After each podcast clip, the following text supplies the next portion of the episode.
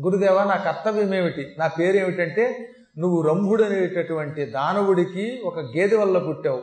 అందువల్లే నీవు మహిషము అని పిలువబడతావు. అసురుడివి గనక మహిషాసురుడు అని పిలువబడతావు. కారణ జన్ముడివి నువ్వు. మహాపరాక్రమవంతుడివి. నువ్వు ఎంత పరాక్రమవంతుడివైనా అగ్నిదేవుని వరం వల్ల నువ్వు పుట్టినప్పటికీ బ్రహ్మవరాలు పొందకపోతే దేవతల్ని పూర్తిగా పాడు చేయలేవు. నా మాట విను. నువ్వు బ్రహ్మ దగ్గర వరాలు పొందు. వరాలు పొందాక నిన్ను మొత్తం రాక్షసులు అంతా సేవించేలా చేస్తాను. ప్రస్తుతం రాక్షసులంతా ఇంద్రుడి చేతిలో ఓడిపోయి పాతాళంలో ఉన్నారు. కామురుడు చిక్షిరుడు అశిలోముడు బిడాలుడు మొదలైన వాళ్ళంతా కూడా పాతాళంలో ఉన్నారట. వీళ్ళంతా ఒకప్పుడు ఇంద్రుడి చేతిలో పరాజితులైన వాళ్ళు ఓడిపోయిన వాళ్ళు. వారంతా మా రాక్షసులకి మళ్ళీ మంచి రోజులు రాకపోతాయా? మాకు ఒక గొప్ప ప్రభు దొరకకపోతాడా? అని ఎదురు చూస్తున్నారు. ఇప్పుడు నువ్వు వెళ్ళు. నేను చెప్పినట్టుగా బ్రహ్మని మెప్పించి వరాలు పొందు. మరణం లేని వరం పొందు. ఒకవేళ ఆయన మరణం లేని వరం ఇవ్వనంటే నువ్వు ఏదో ఒక చిన్న ఎడము పెట్టి తక్కిన ఎవరి చేతిలో చావు లేకుండా వరం పోదు. అంటే ఏమిటి? ఎవరో ఒకళ్ళ చేతిలో మాత్రమే తెచ్చే వరం అడుగు. తక్కిన ఎవరి చేతిలో చావు లేకుండా వరం కోరుకు. అలా వచ్చాక ఏం చేయాలో నేను చేస్తానన్నాడు శుక్రుడు. అప్పుడు మన మహిషాసురుడు వింధ్య పర్వతం దగ్గరికి వెళ్ళాడు. మీకు చాలా పర్యాయాలు చెప్పాను. అమ్మవారు వింధ్యాచల నివాసిని అనే పేరుతో ఉన్న దివ్యస్థలం వారణాసి క్షేత్రమునకు దగ్గరలో ఉన్న దివ్యస్థలం అత్యంత పవిత్ర స్థలం. అక్కడికి ఆ వింధ్యపర్వతం దగ్గరికి వెళ్ళి వీడు ఊర్ధ్వబాహుడి రెంటే రెండు చేతులు పైకెత్తి ఒంటికాలి మీద నిలబడి బ్రహ్మ గురించి అత్యంత కఠోర తపస్సు చేశాడు. మహాకఠోరమైన తపస్సు చేశాడు. మొండిగా జపం చేశాడు. మంచినీళ్ళు తాగలేదు. ఆహారం పుచ్చుకోలేదు నిద్రపోలేదు. నూరు సంవత్సరముల కాలం చేసేటవాడు తపస్సు. పూర్ణమబ్ద శతం పురా. పూర్తిగా నూరు సంవత్సరముల కాలం అత్యంత కఠోర దీక్షతో తపస్సు చేశాడు. మంచినీళ్ళు తాగకుండా తపస్సు చేయడం చాలా కష్టం. కదలకుండా ఒంటి మీద నిలబడటం అంటే ఎంత కష్టం అండి గట్టిగా కుర్చీలో కూర్చుంటేనే ఇటు కదులుతారు ఒకళ్ళు ఇటు కదులుతారు ఒకళ్ళు. ఇటు కదిరి ఇటు కదిరి పక్క వాళ్ళు డొక్కలో పొడుస్తారు. అటువంటిది ఒక కాలి బొటన వేలు మీద ఎడమ కాలి బొటన మీద బొటన వేలు మీద నిలబడ్డట్ట. కుడికాలు పైకెత్తి ఎడమ మోకాలు మీద పెట్టాడు. ఇలా రెండు చేతులు పైకెత్తాడు. ఎత్తినవాడు ఎత్తినట్టు అలా ఉంచాడు. స్తంభించిపోయినట్లుగా. అందుకే వాళ్ళని రాక్షసులు అన్నారు. రాక్షసులకున్న దీక్ష కనుక ఇంకెవరికైనా ఉండుంటే ఎప్పుడో బాగుపడతాం. మనకి దీక్ష ఎక్కడ ఉంటుంది? కష్టం. మనం దీక్ష అంటే ఏమిటో తెలుసా?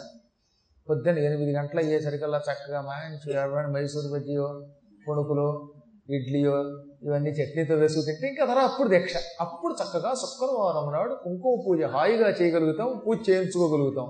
ఏమీ లేదనుకోండి తొందరగా కానివ్వండర్రా కడుపులో మాట మండిపోతుంది. కడుపులో ఎలకలు పరిగెడుతున్నాయి అంటారు ఆ ఎలకలు చావడానికి ఎలకల మంది అంటే ఏమిటి? భోజనం అనమాట కడుపులో ఎలకలు పరిగెడుతున్నాయంటే తెలియ చిన్నప్పుడు ఎలకల మంది వేయకూడదు అన్నాను నయ్య నాయన ఎలకల మంది వేస్తే నీ చిలకలు వేసిపోతుందిరా నాయన ఎలకలంటే ఆ ఎలకలు కాదు ఆకలి అని మా చిన్నప్పుడు మాకేం తెలుస్తుందండి మా నాన్నగారు అలా చెప్పారు. చిన్నప్పుడు తెలియక ఎలకలు పరిగెడుతున్నాయంటే నిజంగా ఎలకలు పరిగెడుతున్నాయేమో అనుకునేవాడు అనమాట ఎందుకో కదా అలాగేనేవారు ఆకలి వేస్తే ఆకలి వేస్తుందనేవారు కాదు. అబ్బా తొందరగా అన్నం పెట్టండి కడుపులో ఎలకలు పరిగెడుతున్నాయంటే నేనన్నాను ఎలకలు చంపేస్తున్నాయి కదా మనల్ని అవే మన అన్నం లాక్కు తినేస్తున్నాయి మళ్ళీ కడుపులో ఎలకలకి అన్నం ఎందుకండి వేయడం? ఇంతమంది వేయండి అన్నాను అనమాట అప్పుడు కడుపులో ఎలకలు పరిగెట్టడం అంటే ఆకలిని అన్నారు. లేకపోతే తెలియక నేనే మందున వేసుంటే కొంపలిగిపోయేది మీకు పురాణం చెప్పేవాడిని కాదు. కాబట్టి మానవ జీవితం ఇది కానీ వాడు మూర్ఖుడు కనుక మొండివాడు కనుక అంత కఠోర నియమంతో అలాగ ఊర్ధబాబుడి చేస్తూనే ఉన్నాడు జపం చేస్తూనే ఉన్నాడు. అప్పుడు వాడి శిరస్సు మీద నుంచి అగ్నిజ్వాల లేచింది. ఆ అగ్నిజ్వాల భయంకరంగా పైకి లేచి బ్రహ్మదేవుడి పాదాలని తాకింది. ఎవడైనా కఠోర దీక్షతో తపస్సు చేస్తే అటువంటి వాడి నెత్తి మీద నుంచి అగ్నిజ్వాలలు లేస్తాయి. ఈ అగ్నిజ్వాలలు వాడు ఎవరి కోసం తపస్సు చేస్తున్నాడో ఆయన దగ్గరికి వెళ్ళి ఆయన కాళ్ళు కాలుస్తాయిట. ఇప్పుడు ఇతడు బ్రహ్మ కోసం కదా తపస్సు చేశాడు. దాంతో బ్రహ్మ పాదములను తపోగ్ని వీడి మూర్ధం మీద నుంచి లేచి వెళ్ళిన అగ్ని వెళ్ళి అంటుకుని కాల్చింది. అప్పుడు ఆయన కాళ్ళు చురుక్కుమని కళ్ళు విప్పి చూశాడు. ఎక్కడి నుంచి వచ్చింది ఈ అగ్ని?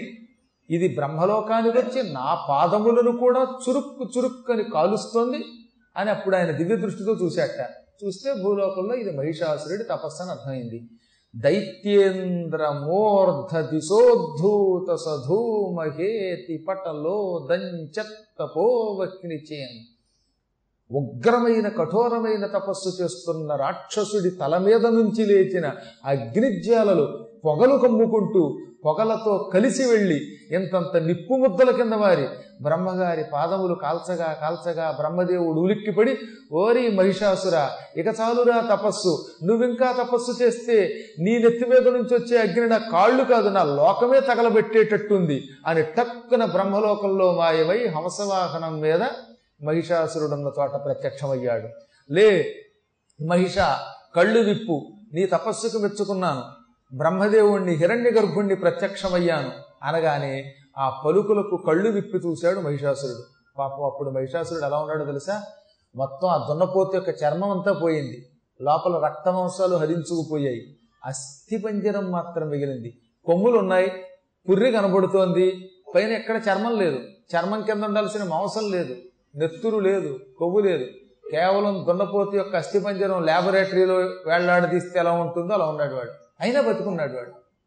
అందుకే ఆయన తెల్లబోయి ఆహా మహిష మీ రాక్షసుల యొక్క నిష్ఠే నిష్ఠర. అసలు శరీరం మీద చర్మము లేదా? మాంసం లేదా? లోపలకు ఊపిరి ఎలా పెడుతుందో లేదా బయటకు వస్తుందో తెలియటం లేదు. అయినా నీకు ఇంకా ప్రాణాలు లోపల ఉన్నాయి నువ్వు బ్రతికావు. ఈ విధంగా నీ శరీరంలో ప్రాణవాయువు ఎలా నిలబడిందో బ్రహ్మనైన నాకే ఆశ్చర్యంగా ఉన్నది.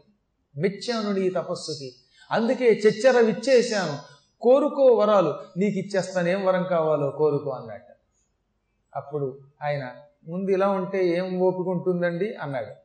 ఓహో మర్చిపోయానరా. అని తన కమండలంలో నీళ్ళు తీసి ఆ మహిషాసుడి మీద జల్లాడు.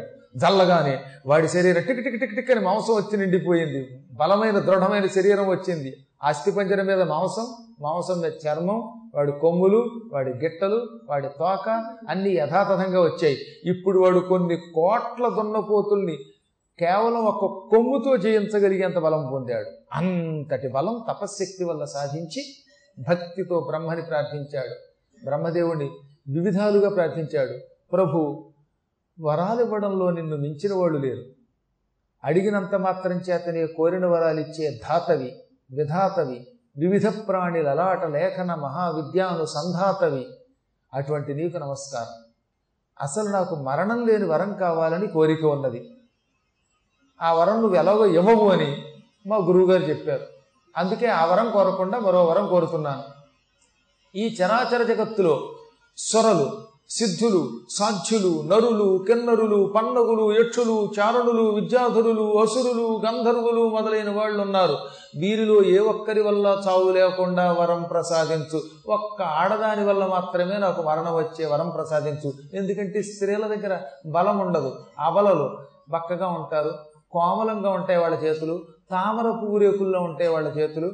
కాబట్టి వాళ్ళు మాట వరస కూడా యుద్ధం చేయలేరు యుద్ధం చేసినా చంపలేరు. కాబట్టి స్త్రీలంటే నాకు భయం లేదు పురుషులంటే కొంచెం పరాక్రమవంతులు గనక ఈ జాతుల్లో ఏ జాతిలో ఉన్న పురుషుడి వల్ల నాకు చావు లేకుండా వరం ప్రసాదించు అని కోరుకున్నాడు వాడు. అంటే వాడికి కొన్ని అనుభవాలు లేవులేండి. అందువల్ల పాపం స్త్రీలను అన్నేం చేస్తారులే అనుకున్నాడు వాడు పాపం.